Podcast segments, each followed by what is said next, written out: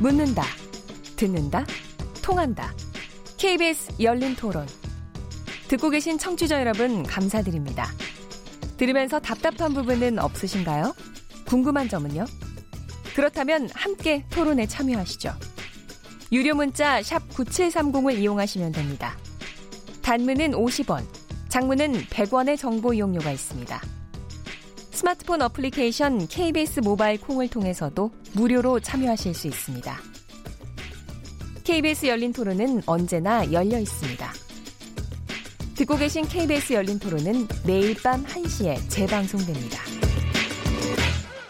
네, KBS 열린 토론 키워드 토크 오늘 양진호 한국미래기술회장 폭행 사건 직장 내 괴롭힘 문제에 대해서 얘기 나누고 있는데요. 문자 많이 주셨습니다. 몇 개 소개해 드리겠습니다. 휴대전화 9555번님, 기업 회장 자산가들이 너무 권력을 남용하는 것 같습니다. 변은 익을수록 고개를 숙인다는 말을 생각하며 좀 더 겸손했으면 좋겠습니다. 휴대전화 3996번님, 저는 이번 사건을 계기로 전 업종을 대상으로 직장 내 괴롭힘을 조사해야 한다고 봅니다. 오너뿐만 아니라 관리자들의 폭언과 폭행 수위가 점점 높아지고 있는데요. 신고를 독려하는 정도는 해결하기 어렵다고 봅니다. 휴대전화 5991번님, 직장 다닐 때 선임에게 갑질을 당해 어렵게 들어간 회사를 그만둔 경험이 있습니다. 갑질은 우리 경제와 사회를 좀먹는 현상입니다. 법도 더 강화하고 직장 내 감시 부서도 더 활성화해야 합니다. 나아가 교양 교육을 필수적으로 하는 시스템을 만들어야 합니다. 이웅혁 교수님. 휴대전화 끝자리 9952번 쓰시는 분입니다. 사건을 이야기하면서 회장이라는 직함을 쓰지 말았으면 좋겠습니다. 일반적으로 범죄가 발생하면 피의자 누구누구 씨라고 이야기하는데 왜 예외를 두는 걸까요? 갑질을 한 사람에게는 회장이라는 직함을 붙여서 이야기하면 안 된다고 생각합니다라고 하셨고요. 네. 익명으로 소개해달라고 부탁하신 청취자이십니다. 회장, 사장의 갑질도 문제지만 상사의 괴롭힘 역시 상상 이상일 때가 많습니다. 교묘하게 숨어서 감시하고 약점을 잡는데 혀를 내두를 정도입니다. 저희 직장 동료 한 명은 정신과 상담까지 받았습니다라고 하셨고요. 이분 역시 익명을 부탁하셨습니다. 제가 다녔던 회사 사장은 골프, 해외여행 등으로 회사 법인카드를 한 달에 몇 천만 원씩 사용하면서 회사 매출이 좋지 않다고 직원들을 괴롭혔습니다. 육두 문자로 욕하고 멱살 잡는 일이 다반사였는데요. 결국은 자진 퇴사밖에 할 수 있는 일이 없었습니다. 답답한 현실이 맞습니다. 이게 대표적으로 직장 내 괴롭힘의 한 사례를 소개해 주신 것 같습니다. 네, 김남근 변호사님. 네, 휴대전화 끝자리 9778번 쓰시는 분입니다. 사회적으로 무리를 일으킨 범죄, 사회적으로 용인할 수 없는 수준의 폭행 사건에 대해서는 피해자가 합의를 해준다고 하더라도 엄벌해야 합니다. 돈으로 안 되는 일이 있다는 것을 꼭 보여줘야 합니다. 콩으로 의견 주신 봉금중 청취자분이십니다. 직장 내 폭행 사건이 발생해도 내부 고발 시스템이 제대로 작동하지 않으니 문제입니다. 밖으로 드러나도 비호 세력이 많아요. 정치권과의 유착은 없는지 철저히 조사해야 합니다. 네, 콩으로 의견 주신 김수영 청취자입니다. 기업 회장들은 사회적으로 무리를 일으켜도 집행유예를 받는 경우가 많은데요. 이런 판결이 불합리한 행위를 더 부추기는 것 같습니다. 기득권의 일탈 행위는 더 엄벌해야 합니다. 콩으로 의견 주신 강명희 청취자님이십니다. 제가 아는 지인이 같은 과 직원과의 말다툼하다 남자 직원에게 뺨을 맞았다고 하는데요. 이걸 직장 내 괴롭힘이라고 하긴 뭐하지만 그 모습을 지켜본 상사가 아무런 제재를 하지 않았다는 점에서 충격을 받았다는 이야기를 들었습니다. 이런 문제도 해결해야 합니다. 최재원 이사님. 네, 휴대전화 7877번 쓰시는 분인데요. 직장 내 괴롭힘 방지법이 시급합니다. 폭력, 폭행뿐만 아니라 위력에 의한 업무 방해도 제재해야 합니다. 주변을 보면 사람이길 거부하는 온우가 참 많습니다. 3116번 쓰시는 분입니다. 법보다 주먹이 가깝다는 말을 많이 하는데요. 법을 만드는 국회나 사법부 사람들이 의뢰 입장에 서보지 않았기 때문에 이런 문제가 발생하고 있다고 생각합니다. 말씀이 아주 어, 날카롭게 다가옵니다. 지금 KBS 열린 토론 듣고 계시는데요. 김남근 변호사님, 손정혜 변호사님, 이용혁 건국대 경찰학과 교수님, 최재원 다음 소프트 이사님 네 분과 함께 토론하고 있는데요. 또 두 번째 주제도 양진호 회장이란 말 안 붙이겠습니다. 양진호 씨 아니 도대체 25명 회사라면서 무슨 회장이에요. 이 사람도 참 웃기는 사람이에요. 근데 네. 그 사람이 가지고 있는 주주, 대주주로 있는 회사들은 또 있다는 거고요. 또 지주회사가 있고 여러 네. 개의 회사를 경영하고 있다고 알려지고 있습니다. 그럼 위 디스크만이 아니라 네. 한국 미래기술 뭐 다른 여러 가지가 있는 겁니까? 여러 개가 있어서 회장이 되는 겁니까? 예, 그러니까 또 추정하기로는 이제 그 음란물 같은 것들을 올리는 그 위 디스크라는 회사뿐만이 아니라 네. 법에 의하게 되면 이제 그게 음란물인지 아닌지를 또 필터링을 해야 되거든요. 예, 예. 근데 그 필터링 회사가 또 제대로 필터링을 하면 음란물이 못 올라가잖아요. 수익이 그렇죠. 안 생기니까 아마 대충 대충 필터링을 하도록 하기 위해서 그 필터링 회사도 아마 운영했다라고 지금 오류가 많은 필터링. 근데 네. 이게 이런 서비스를 하기 위해서는 이런 필터링 회사를 무조건 써야 되거든요. 네. 그러니까 이제 이 회사를 쓰면은 다 이제 허가가 나는 거죠. 네, 네. 그래서 이런 회사들이 그래서. 요 부분 불 그래서 불법 동영상 유통 문제로 옮겨가는데요. 지금 요 부분은 약간 기술적인 문제도 있기 때문에 조금 여러분은 다 아시겠지만 저도 잘 압니다. 근데 좀 차분하게 설명을 좀 이, 이용익 교수님이 설명해 주시, 주시겠습니까? 예, 저 쉽게 그 서- 설명을 드리면요. 네. 이 웹하드라고 하는 것이 하나의 장터 같은 곳인 거죠. 네. 즉 일정한 영상물을 공급을 하고 그 필요한 사람은 수요에 의해서 다운받고 네. 이게 그 웹 그 하드입니다. 그 이, 이 회사인 거죠. 간단히 얘기하면. 그럼 여기에는 사실 그 합법 영상물도 많이 있게 되죠. 뭐 영화라든가 음악이라든가. 근데 이것은 별로 이제 수익이 안 나고 저작료를 내야 됩니다. 네. 저작료가 70% 내야 되는데 근데 문제는 이런 것이 아니고 우리가 과거에 다뤘던 몰래 카메라 촬영이라든가 음흠. 복수 영상물이라든가 여러 형태의 이제 음란물을 올리게 되면 이거는 저작료가 없는 것이죠. 네. 그래서 이 웹하드 회사가 따로 저작료를 지불할 필요도 없습니다. 네. 그러다 보니까 이 웹하드에 음란 영상물을 많이 올리는 그야말로 직업으로 갖고 있는 사람, 업로드하는 사람. 그런데 네. 많이 올리니까 헤비 업로더가 분명히 존재하고 있는 것이고요. 네, 네. 그 다음에 이 헤비 업로더가 에, 올린 불법 음란물을 얼만큼 많이 다운 받느냐에 따라서 헤비 업로더가 가져가는 수익과 이 웹하드가 가져가는 수입이 때에 따라서는 7대 3 또는 네. 5대 5 정도로 된다. 그러니까 요약하게 되면 음란 영상물이 많이 올라올수록 이 웹하드 회사는 수익을 많이 내게 되는 이런 구조로 지금 가고 있다. 네. 그리고 아까 지금 말씀 나눈 바와 같이 그러면 이것을 필터링을 하게 되는 것이 전기통신법에 의무적으로 되어 있는데 네. 그런데 만약에 이 회사가 대강대강 해주게 될 수밖에 없죠. 왜냐하면 이것이 많이 올라와야 되니까. 네. 그래서 이 회사도 사실은 이 양진호가 갖고 있는 것이고요. 네. 또 이와 같은 피해자가 내가 올린 또는 나이가 피해가 본 거 지워주세요 하는 업체도 있지 않습니까? 그것이 이른바 디지털 장의사. 장의사인데 네네. 이세 가지 회사가 바로 한 사무실 옆에 옆에 있는 거죠. 네. 그러다 보니까 이것이 병 주고 약 주는 그런 꼴로 불법 영상물 카르텔이 형성되어 있는 것. 그래서 이것에 의해서 엄청난 돈을 모은 것이 아니냐 라고 하는 것이 사건의 핵심입니다. 그러니까 불법 동영상, 드, 드, 뭐 몰카도 있고 뭐 여러 가지가 있겠으나 이거를 올려가지고 자- 그걸로 돈 벌고 그다음에 중간 중간에 스크린 해야 되는 거니 뭐 이런 거 같은 거 자기네들이 운영해가지고 돈 벌고 그 다음에는 또 그 디지털 장에서는 이런 거 불법이니까 본인들이 이거 좀 지워주세요. 그래가지고 이제 한 석 달에 지우는데 몇십만 원또 달라고 그러는데 그것도 운영해 올리고 지우면서 비용 받아가 돌리고 그리고 다시 또 올리고 뭐 이런 게 반복이 되는 거군요.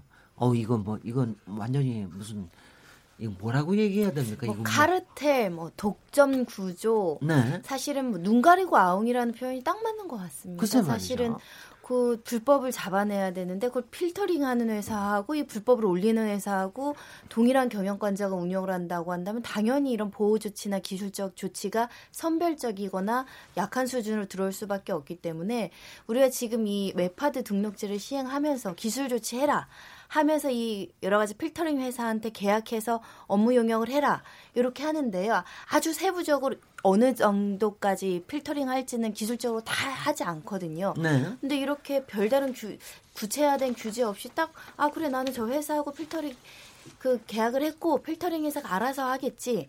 우리는 이 계약을 했기 때문에 충분한 기술적 조치라든가 어떤 피해자 보호 조치를 했어. 라고 하면 회피용 수단에 불과하게 된다라는 점이 요번 사건에서 가장 명확하게 나오는 게 아닐까 싶습니다. 공정거래법으로 따지면 수직적 계열화를 한 거예요. 그러니까 웹하드 시장에서 네. 이제 서로 견제를 해야 되잖아요. 네. 필터링 업체가 불법 네. 영상물이 못 올라가게 견제를 해야, 해야 되고, 또 디지털 장의사 이런 데는 피해자들을 구제하면서 피해자들이 네. 피해를 볼 수 있는 영상물이 못, 못 있게 네. 해야 되고 다 견제를 해야 되는데 이걸 수직적으로 계열화를 시켜 놓으니까 이제 견제가 안 되는 거죠. 아니 그리고 거기다 거기서 지우고 딴 데 가서 올릴 것 같은데. 그러니까, 네. 그러니까 결국은 피해자들이 계속 반복될 수밖에 없는 게 이게 서로 견제 장치를 못 하고 있었다는 그러니까 거잖아요. 제대로 지워주지 않고 네. 좀더 지워야 된다, 네. 더 많이 있다 이런 식으로 이제 돈을 더 받아낼 수도 있는 네, 네. 거고요. 아니 근데 최재훈 이사님, 저도 웹하드를 이용을 하지만 웹하드가 저희가 처음 이용할 때 너무 너무 편했잖아요. 그러니까 큰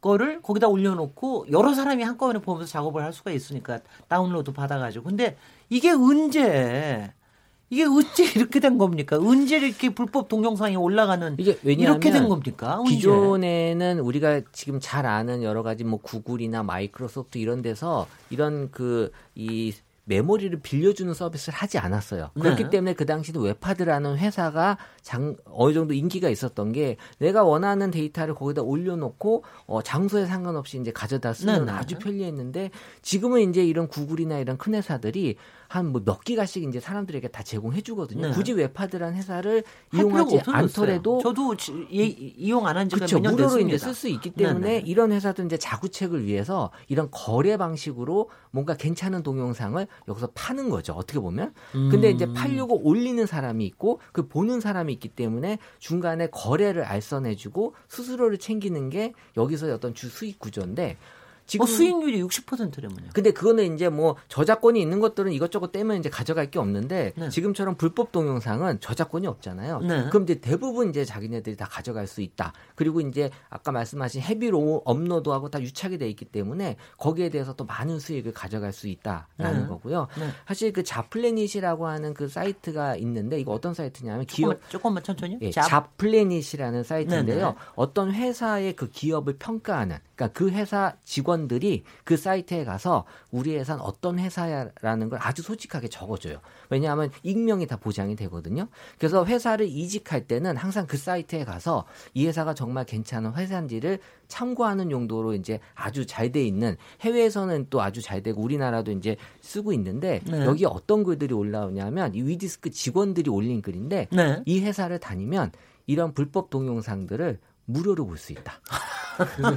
그래서 그래서 되게 참. 좋다라는 게 올라와 있어요. 네. 그러니까 이제 어떻게 보면은 그런 것들이 좀다 어, 맞아 떨어지는 관계가 형성이 돼 있다라는 거예요. 그러면 이런 불법 동영상 웹 하드 이 운영하는 회사들이 꽤 많습니까? 위드스코 말고도? 어, 꽤 많지는 않아요. 사실 네. 뭐 기존에 뭐 여러 가지 뭐 소란에 이런 것들도 있었지만 뭐 네. 지금은 뭐 정리된 데들도 많고요. 네. 사실 지금은 약간 그런 어떤 안 좋은 쪽으로 많이 좀 작은 회사들 몇 개가 어, 운영이 되는 것 같아요. 네. 근데 이 부분에 대해서 이런 문제가 있, 있다는 거를 그동안 저기 몰랐던 거예요, 경찰들은? 아, 알았기 때문에 네. 지금 경찰청에서도 음란물 네.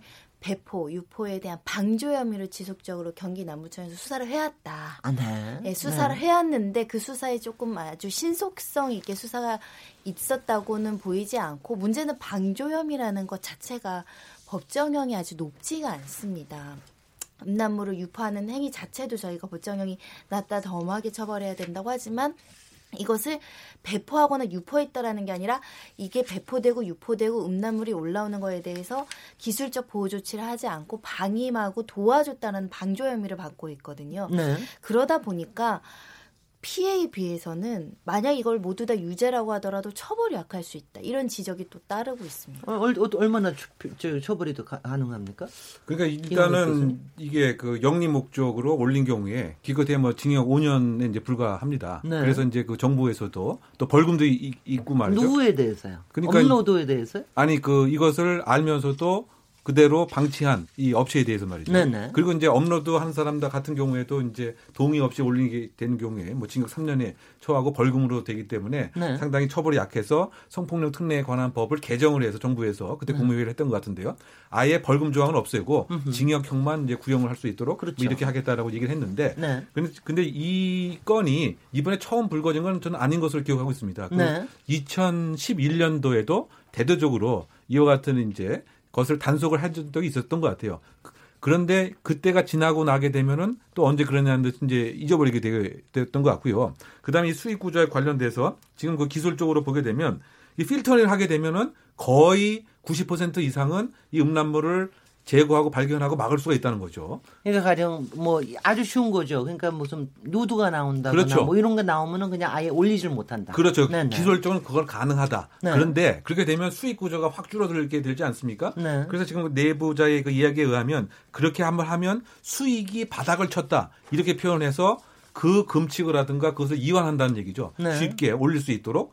그래서 이 양진호의 그 이야기에 의하면 자기가 직접 지시하게 되면 나중에 법적인 책임을 져서 그런가 모르겠지만 지금 내부 폭로에 그 이- 에, 의하면 이렇게 얘기를 했다고 합니다.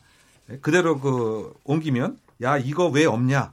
여기서 이거라고 하는 거는 소위 말해서 불법 음란물 얘기하는 거죠. 그래서 소위 콘텐츠 물 관리를 했다 이런 얘기들이 좀 나오고 있습니다. 네. 그래서 그 얘기는 결국 뭐냐면 헤비 업로더가 사실은 이그 위 디스크에서 실질적으로 관리를 한 것은 아니냐 또는 아예 직접 올린 것은 아니냐 이런 혐의들이 지금 조금 부각되고 있는 것 같습니다. 네네. 심지어 위 디스크 직원으로 추정되는 사람들이 필리핀에 사무실을 두고 소위 성범죄 동영상 음란물들을 이렇게 그 올렸다 네네. 이런 얘기들이 나오고 좀 있는 것 같고요. 네. 다만 이제 이것이 그 단속이 그 집중됐을 때는 이런 그 사이트 자체를 가짜 사이트를 이제 마련해 놔서 예를 들면 이 필터링이 잘 되는 것처럼 이렇게 아니 뭐 너무 쉬울 것 예, 같아요. 그렇게 되면 이제 거는. 뭐 사이버 네. 센터나 뭐 사이버 수사대에서는 그냥 그 모니터링 하면서 봤을 때는 그 시기에는 뭐 아무런 문제가 또 없기 때문에 네. 이것을 피해 나가고 피해 나가고 뭐 이런 형태가 되었던 것은 아닌가 이렇게 생각되는 거죠.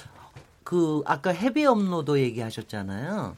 그 업로드 하는 사람은 그런 동영상을 어디서 모집을 해서 올리는 건 겁니까? 자기네들 직접 생산하는 건 아닐 거 아니에요. 어, 한, 사실 생산한다는 얘기도 있어요. 사실 생산한다는 얘기도 있고요. 아 지난번에 무슨 뭐 모델 뭐, 그쵸. 뭐 해가지고서는 정말 정말 전다 전- 그러면서 음. 뭐 찍고 이러듯이 전문적으로 뭐 회사까지 네. 운영하면서 이렇게 제공하는 그런 것도 이제 어, 확인은 안 되지만 분명히 이- 어, 존재한다라고 볼 수도 있고요. 네. 사실 뭐 우리가 정말 시간만 많고 검색 기술만 있으면 사실 뭐 이런 그 다른 나라 사이트 돌아다니면서 이런 것들을 또 찾아내는 건 사실 어렵진 않거든요. 그만한 뭐, 노력이 네네. 이제 필요하게 뭐 구글링 이런 것들 통해서라도 네. 얼마든지 이제 자기가 어, 그 안에서도 또 불법 사이트들이 많이 있거든요. 그런 네. 것들을 이제 돈 주고 사서라도 해서 올려놓으면 그보다 더 많은 수익을 낼 수 있다면 안 할 이유가 없는 거죠. 수익을 얼마나 내는 겁니까? 그 사람들. 글쎄 뭐 저도 거기까지는 잘 모르겠지만 네. 먹고 살만 하니까 이제 수익을 어, 운영하지 않을까 싶어요. 국정감사 때에서 이제 이 문제를 처음 제기하신 분이 권미혁 의원이었는데 네. 권미혁 의원이 제기한 내- 내용이 아마 한 매출액이 한 천억 정도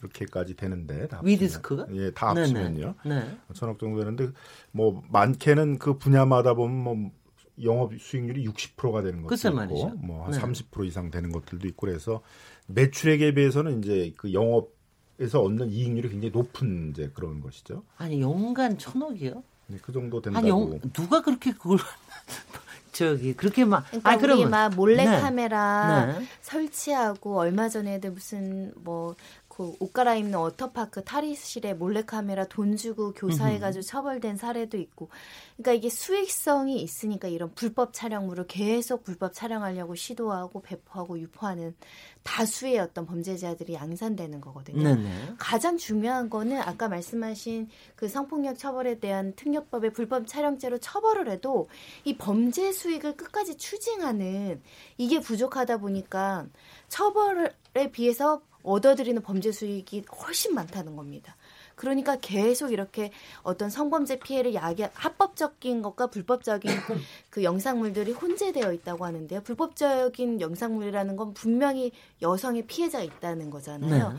그런 성범죄 피해를 야기하면서까지 영양사, 영상을 만들거나 수입해 오거나 사거나 또 어디서 배포해 오거나 이런 행위들이 지금 너무 많이 발생하고 있고 근절되지 않는 요인 중에는 수익의 문제가 저는 절대적이라고 생각하고 네. 이 수익을 나눠서 썼다라고 지금 의혹이 제기된 사람이 양진호 씨입니다. 네. 근데 아까 저기 이웅혁 교수님이 그 얘기 하셨잖아요. 아마 이 회사의 직원들도 어, 내부의 폭력을 그렇게 말하자면 감내를 했던 이유가 본인들도 그런 불법 동영상을 올리는 등 좀 불법 행위에 같이 가담했을 가능성이 상당히 높다. 네. 그럴 가, 그럴 가능성이 상당히 높습니까? 그러니까 직간접적으로 연관돼서 가능성이 큰 거죠. 왜냐하면 지금 이 수익 구조를 이렇게 객관적으로 분석해 보면 네. 사실 75% 가량이 아마 음란물을 유통한 것과 관련돼 있으려고 보입니다. 네. 그 내부자의 얘기에 의하도 그렇고요. 그러면 결국 그 얘기는 뭐냐면 여기에 있는 직원들의 75%도 그와 같은 일을 직간접적으로 했, 던 것이 아니냐 이런 객관적인 추론이 그 가능하기 때문에 네. 만약 그렇다고 본다면은 수사가 그 들어왔을 때 또는 공개적으로 내가 도움을 청했을 때는 결국은 수사 기관일 텐데 네. 나를 결국 수사하라고 하는 꼴과 같은 것이기 때문에 상당 부분 부담을 느꼈던 것이 아닌가 이런 생각도 들고요. 그러다 보니까 수익을 가장 많이 올리기 위해서는 예, 제3자 떨어진 헤비 업로드에만 의존하면 안 되겠죠. 회사 내에서 무엇인가 헤비 업로드와 비슷한 그런 일들을 하는 사람이 있었던 것은 아니겠느냐. 그래서 그 부분에 있어서 아마 지금 수사도 좀 진행된 것은 아닌가 생각이 드는데 네. 그러면 그 사람들은 결국 위데스크 또는 지금 예, 필터링 업무와 관련된 이 양진호의 부하 직원이었다. 네. 그러면 그와 같은 엽기적인 폭행을 본다고 하더라도 과연 직접 예, 제보나 수사 아, 의뢰 요청을 할 수 있었을 것이냐 이런 의문점이 드는 것이 침묵의 코드에 그냥 매몰된 이유가 아닌가 그렇게 보- 봤던 거죠. 그럼 그 사람들은 만약 거기에 같이 뭐 공모를 했든 아니면 거기에서 일을 했다라는 게 드러나면 그 사람들은 마찬가지 처벌을 받습니까? 뭐 결국은 이제 법적으로 보게 되면 이게 뭐 네. 바- 단순한 그 방조가 아니고 네. 음란물 자체를 수익 목적으로 직접 행위를 한 뭐 정범에 준하는 것으로 평가할 수밖에 없겠죠. 다만 이제 나중에 양형과 그 관련돼서 주도적으로 이렇게 한 사람은 양진호고 그 이 회사 사람들은 그렇게 주도적인 역할은 아니었다. 뭐 이렇게 양형에 있어서의 차별성을 두겠지만 단순한 이제 정범이냐 종범이냐의 평가에 이- 있어서는 이 직원들 역시 그런 구중이 된다고 한다면 수사기관에서 상당히 부담이 되는 거죠. 시켜서 했다라는 게 이제 그러니까 마피아 조직이네요. 이거 시켜서. 했다 그러면 마치 이제 형사처벌 안 받는 것처럼 생각하는 하는데. 분들이 있는데 네. 시켜서 했어도 위법한 지시를 따라서도 그거는 이제 범죄를 위법한 걸 한 것이거든요. 그래서 네네. 공범으로 처벌을 받게 되어 있습니다. 무슨 네. 권력형이 이제 범죄 사건 같은 거 생겼을 때 뭐 나는 청와대에서 시켜가지고 했다 이러면은 이제 책임을 면해지는 게 아니라 그 위법한 지시를 따라서 한 것도 다 형사처벌을 받는 거거든요. 그러니까 네. 여기 직원들도 회사가 지시를 해서 지침에 따라서 했다 하더라도 형사처벌을 면할 수는 없는 것이죠. 근데 이제 아까 방조 얘기가 나왔던 것들은 이 불법 영상물을 올린 거는 이제 그 업로드 회사들이 올린 거니까 거기가 이제 성폭력 범죄 등 처벌에 관한 법률에 의해서 처벌을 받고 여기는 그게 유통되는 것만을 그냥 방치한 것뿐이기 때문에 방조다 이렇게 돼 있는데 지금 이제 나오는 얘기 이야기에 되면 결국 그게 다 같은 하나의 수직 계열화돼 있는 회사라는 생산 거거든요. 생산체라는 그러면 거 이제? 방조. 방조 방조는 되지 않을 거고 그냥 네. 같은 다 공범으로서 처벌을 받을 수밖에 없을 겁니다. 아니 그런데요. 여기 또 다시 이홍욱 교수님. 지금 아까 저기 최재훈 이사님이 얘기하신 거에 의하면 이런 업체들이 그렇게 많지도 않고 뭐 그런데 이걸 평소에 모니터할 수 있는 방법이 없는 겁니까? 근데 그 회사 수가 많지 않다고 과연 볼 수 있는 것인지 아니면 그때 그때마다 변동이 되는 건지 숨었다가 나타나는 건지 그러니까 지금 공식적으로 제가 기억하는 2010년도에 네. 약한 300개 정도 업체가 있었던 것으로 예. 제가 그 추정을 그 하고 있었거든요. 네. 그래서 그때 그 다운, 한국에서 1년 동안 이 음란물을 다운받는 수가 얼만 건 될까 제가 개인적으로 한번 계산을 해본 적이 있습니다. 그랬더니 수억 건 이상이 되는 겁니다. 예. 그러다 보니까 사실 이렇게 수익 구조가 그 나는 것인데요. 아니요. 제가 얘기하는 거는 이거예요. 네. 경찰이 뭐 이건 뭐 디- 디지털 무슨 형사계가 있는지 어떤지 모르겠는데 300개 된다면 300개 정도 하루에 모니터에서 들어가 보기 쉽지 여기에 불법이 몇 개나 올라와 있는지 그런 정도에 쉽게 쉽게 모니터할 수 있는 거 아니에요? 왜안왜 그런 거 안 하세요? 근데 이제 그것이 이제 전력을 네. 다해서 그것만 계속 24시간 365일 한다고 하면 네. 뭐 그것이 불가능한 얘기는 아니겠죠. 아 그런데 정말요? 네. 그렇죠. 따로 만약에 타스크포스를 만들어서 예? 너희들 팀은 음란물만 전문으로 하라. 이렇게 업무가 부과되게 되면 할 수는 있겠지만 그런데 그거 이외에 뭐 예를 들면 사이버 명예훼손 뭐 그다음에 중고품 사기 뭐 기타 다른 것들도 많이 있다 보니까 이것만을 집중할 수는 없는 뭐 이런 상태인 것 같고요. 또 중간 중간에 또 예를 들면 이제 예, 어떻게 정보를 알았는지 그것도 아까 자, 잠깐 말씀하신 혹시 예, 일정한 경찰 또는 검찰하고 유착이 되었던 것은 아닌가 이런 의심을 할 수 있는 대목입니다. 왜냐하면 내부 직원들의 얘기에 의하면 서초동에 갔다 온다라고 하는 회의를 하고 나면 갑자기 다 지우고 막 예, 필터링 그 기준을 확 높, 인다는 거죠. 그 예를 들면 이제 뭐 아동 음란물에 관한 것 같은 경우 상당히 그 양형이 높습니다. 그리고 최근에 국내에 도입되긴 했지만 아동 음란물을 소지만 해도 처벌받기 때문에 그것을 어떻게 또 단속을 한다는 정보를 알아서 어느 시점에서는 또 엄격하게 이 필터링을 또 하고 이러다 보니까 이제 수사를 하는 입장에서는 아 이때는 이렇게 단속을 하려고 했더니 또 별 이상이 없다 보니까 또 넘어가게 되고 뭐 이런 그 악순환이 고리에 있던 것이 아닌가 생각됩니다. 근데 지금도 이 단속 정보가 유출된다라는 그런 의혹은 계속 나오고 있고요. 그러니까 지금 어 이 단속하기 전에 분명히 이제 직원들은 그걸 미리 알고 뭔가 좀 준비하는 그런 게 어, 보여주고 있었다. 사실 뭐 영화에서 나오는 얘기지만 저도 정확하게 지금 제목은 생각은 안 나는데 분명히 뭐 고위직의 어떤 그런 영상을 갖고 있어서 네. 그 영상이 유출되는 것들을 갖고 뭔가 여기를 건드리지 못하게 한다거나 약간의 합방용 저기 동영상 그쵸. 이런 것들을 정말 가지고 이, 있는 이 사람이 정말 이쪽으로 완전히 평정을 해놔서 네. 웬만한 그런 무시무시한 영상까지 정말 갖고 있다면 음흠. 그런 것 때문에 건드리지 못하는 일도 분명히 일어날 수 있지 않을까라는 그런 영화 속의 어떤 그 상상 속의 아, 다 마피아예요. 저는 어, 마피아 영화만 지금 계속 떠오릅니다. 네. 네, 실제로 네. 문제를 제기하는 사람 중에서 이게 지금 음란성에 대한 판단은 방심위에서 한다. 음란물에 대한 모니터링은 방통위에서 한다. 수사가 개시될 때 수사는 경찰에서 한다. 저작권 위반은 또 이 문체부에서 한다. 이게 또 좀 부처마다 좀 연계성이 좀 떨어진다. 그리고 수사가 좀 그 동력이 좀 발생하려면 수시로 모니터링 해야 되는데 방통위도 지금 우리도 모니터링 하고 있는데 뭐 16, 18명 인원이 3교대로 하고 있다. 뭐 이런 얘기를 한다는 거죠. 근데 지금 말씀하신 것처럼 엄청난 양 엄청난 그 다운로드 횟수를 감안하면 뭐 18명 일부 부서의 인원일 수도 있겠지만 이 굉장한 많은 외상과 인력을 들여서 이런 큰 아, 집단화되고 조직화되고 체계화되고 많은 인력이 동원되는 그 불법적인 시장과 싸우려면은 정부기관에서 조금 더 많은 인력을 배치하고 경찰들이 적극적으로 수사를 하지 않는 요인 중에 이게 성과가 있거든요. 네. 근데 말하자면 아까 말씀드린 것처럼 음란물 제작 배포 잡아도 법원 가서 집행유예 나오고 벌금 나오고 이러면 사실은 성과하고는 좀 멀어질 수 있거든요. 이런 체계들도 좀 바꾸지 않는 이상은 아니 저런 건 좀 어떻습니까? 저는 지금 갑자기 생각이 나는데 경찰이 그런 걸 다 못한다면은 뭐 요새 뭐 파파라치 많잖아요.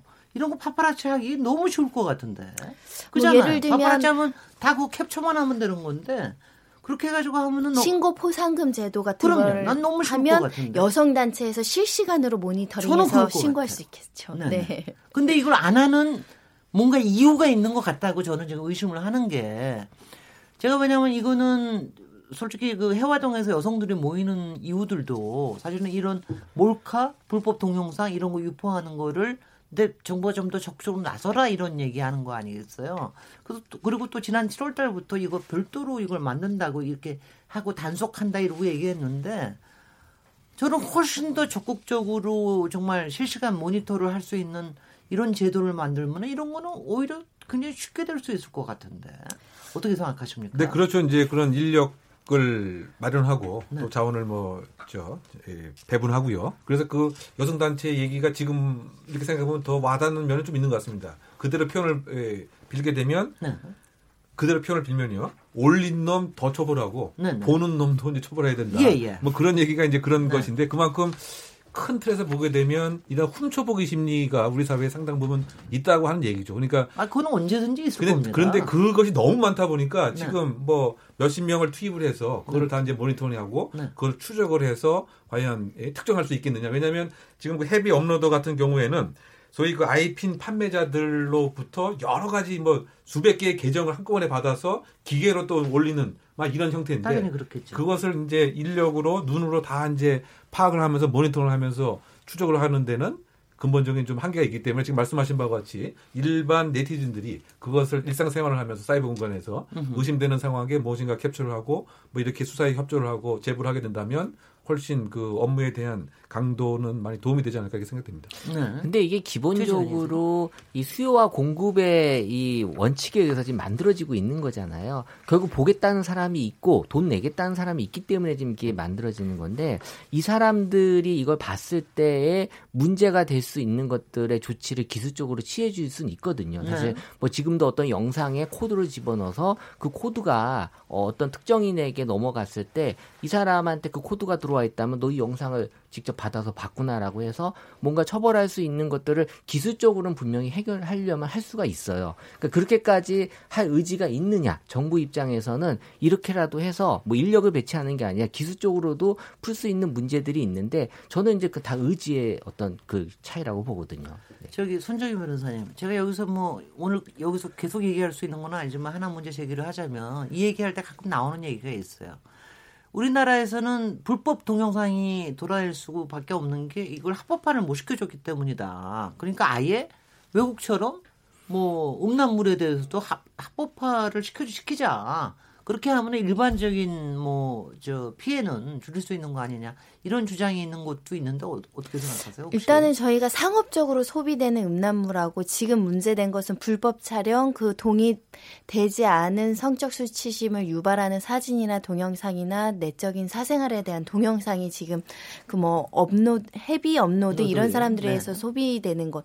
그러니까 이걸 좀 분리해서 이야기할 필요가 있고요. 일부 지금 상업적인 어떤 소위 말하는 포르노 유통되는 부분들이 예술의 영역으로 합법화되어 있는 부분이 있습니다. 이제 금지되는 것이 아동에 대한 어떤 음란물이라든가 우리 사회 풍속을 심각하게 해치는 부분 이런 것들이 제재가 되는 거라서 일부는 규제를 하되 지금은 너무 폭넓게 규제의 강도가 약하고 지금 말씀하시는 부분들도 다 전기통신 사업법의 규제 그 규정들이 다 들어와 있고요. 뭘 뭘로 해야 되는지 의무 규정들이 다 있어요. 근데 감시, 규정, 관리 감독 그리고 처벌 제재가 이제 미약하다 보니까 이런 문제가 반복되기 때문에 적어도 불법적으로 촬영되거나 상대방이 동의를 받지 않는 동영상이 이런 합법을 가장한 회사의 어떤 사이트를 통해서 돈 주고 사고 팔고 그래서 피해가 양산되는 건 좀 막자. 저는 이게 합법 음란물을 합법하는 문제랑 전혀 관계가 없이 네. 현행 법을 지키는 선에서도 문제를 해결할 수 있다고 생각이 듭니다. 네, 몇개 청취자 문자 소개해드리겠습니다. 휴대전화 5146번님, 양진호 씨가 불법 동영상 유포를 묵인하면서 천억 원대 재산을 형성했다고 하는데요. 불법 행위로 얻은 소득은 100% 환수해야 한다고 생각합니다. 그렇지 않으면 제2, 제3의 양진호 사건이 발생할 겁니다. 휴대전화 8051번님, 지금은 달라졌지만 과거 청계천에서 불법 비디오 장사를 했을 법한 사람이 IT 4차 산업을 선도하는 CEO 행사를 했다니 기가 차네요. 정말 기가 찹니다. 콩으로 의견 주신 신동욱 청취자님, 이번 사건의 핵심은 웹하드 카르텔입니다.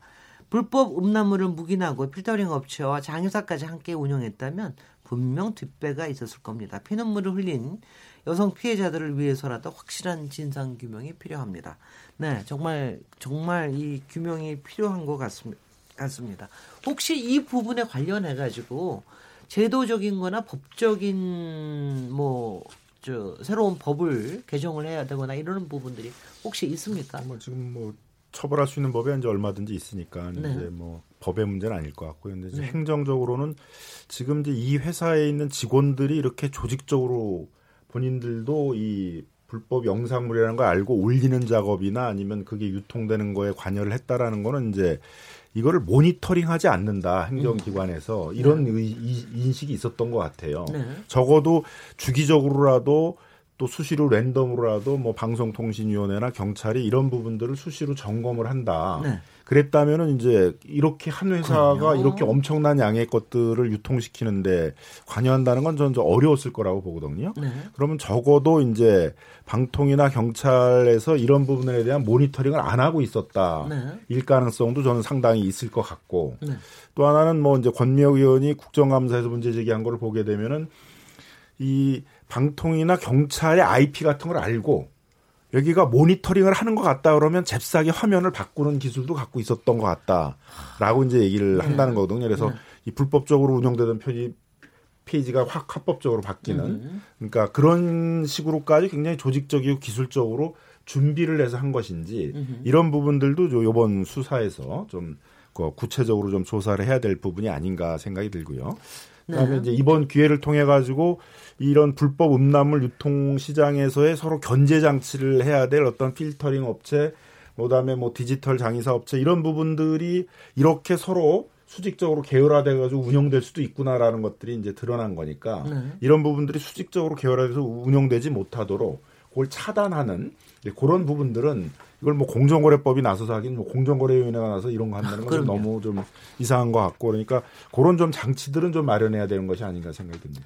그 뭐 시간 얼마 안 남았으니까 마지막 말씀으로 오늘 정말 원치 않게 양진호의 솔직히 이건 직장 내 폭력도 아니고 이건 뭐 하여튼 뭐 양진호 폭력 플러스 양진호의 불법 동영상 어 카르텔까지 이런 얘기를 우리가 100분에 걸쳐서 해야 되는 이 세태를 어떻게 해석을 해야 되는지 그 부분에 대해서 한번 얘기 좀 해봐 주시죠. 이후 결국은 저는 두 가지가 지금 깔려 있는 것이 아닌가 생각이 되는데요. 네. 이와 같은 것을 예, 폭로하고 얘기할 수 없었던 그런 어떤 사법 정의의 흠결 뭐 이것이 또 하나의 이유가 좀 되지 않는가 생각됩니다. 그 피해자 대학 교수도 왜 그렇게 공포감을 일으켰는지 그리고 직장 내에 있는 이 사람들도 과연 우리 양 회장님이 이렇게 세다 그것에 겁먹었던 그러면 형사 정의는 실종됐기 때문에 소위 무력한 매몰될 수밖에 없었던 이것이 가장 큰 문제가 아닌가 생각이 됩니다. 만약 투명한 도움을 받을 수 있는 창구가 있었다고 한다면 용기 있게 폭로를 할 수가 있었다고 한다면 이것이 사전에 와야 되지 않았을까 이런 생각이 들고요. 네. 그리고 이와 같은 괴물 같은 양진호도 탄생되지 않았으리라 이런 생각이 드는 것이고 또 음란물의 홍수 이 부분에 대해서 우리 그 사회 그 전반적으로 왜 이렇게 음란물에 탐닉하게 되는 이런 것으로 되었느냐 즉 공소 양속에 반하는 왜 대한민국이 그 되었느냐 이 부분에 있어서 이 사이버 공간에서 일상적인 네티즌 활동을 하면서 서로 간에 감시하고 경계하고 뭐 이런 좀 사이버 공간의 에, 일소 뭐 이것이 좀 필요한 시점이 아닌가 생각됩니다. 네. 저는 이런 문제가 나오면은 항상 소잃고 외양간 고치는 정부 당국, 수사 당국 이런 애 모습을 보는데 그러니까 규제할 수 있는 제도는 있지만 말씀하신 것처럼 모니터링이나 상시 감리 감독이나 이런 것들이 부족하다 보니 작금의 어떤 상황이 악화됐다라고 보이고 그 전기통신 사업법에 보면 이런 필터링 조치를 기술적 보호 조치를 제거하거나 우회해서 무력화시키는 것도 다 형사처벌 규정이 있거든요. 네. 기술적 보호 조치를 안 하는 것도 과태료 기준들이 다 있습니다.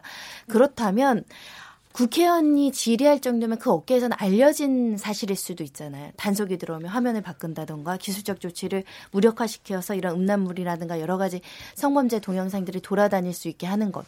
그런 것들을 사전에 예방할 수 있도록 행정당국에서 노력하고 그런 것들이 범람한다면 인지수사라고 각자의 역할을 충실히 하면 막을 수 있음에도 불구하고 만연히 직무를 유기하는 것. 그게 우리 사회에서 더 문제지 않나 싶습니다. 예, 예.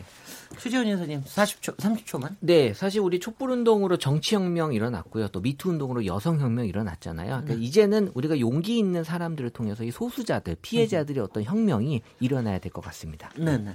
뭐 너무 짧게 해주셔서 30초 더 얘기하십시오.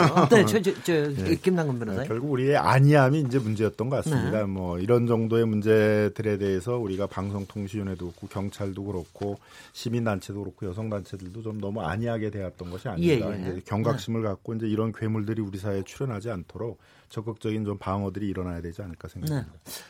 아, 오늘 별로 얘기하고 싶지 않은 양진호. 그렇지만 이 얘기를 하다 보니까 우리 사회에 어, 하여튼 바탕에서 우리가 좀- 조금 정말 경시했던 이런 것들이 얼마나 큰 어, 괴물스러운 현상을 낳았는지 우리가 좀 성찰해야 될 때가 되고 그리고 또 예방하는 방식을 어, 이제 좀 깊이 고민해야 한다는 이런 생각이 오늘 듭니다. 오늘 토론회에 참석해 주신 김남근 변호사님, 손정혜 변호사님, 이웅혁 건국대 경찰학과 교수님, 최재훈 다음 소프트 이사님 네 분께 감사드리고요. 저는 내일 7시 20분에 다시 돌아오도록 하겠습니다. 감사합니다. 감사합니다. 감사합니다.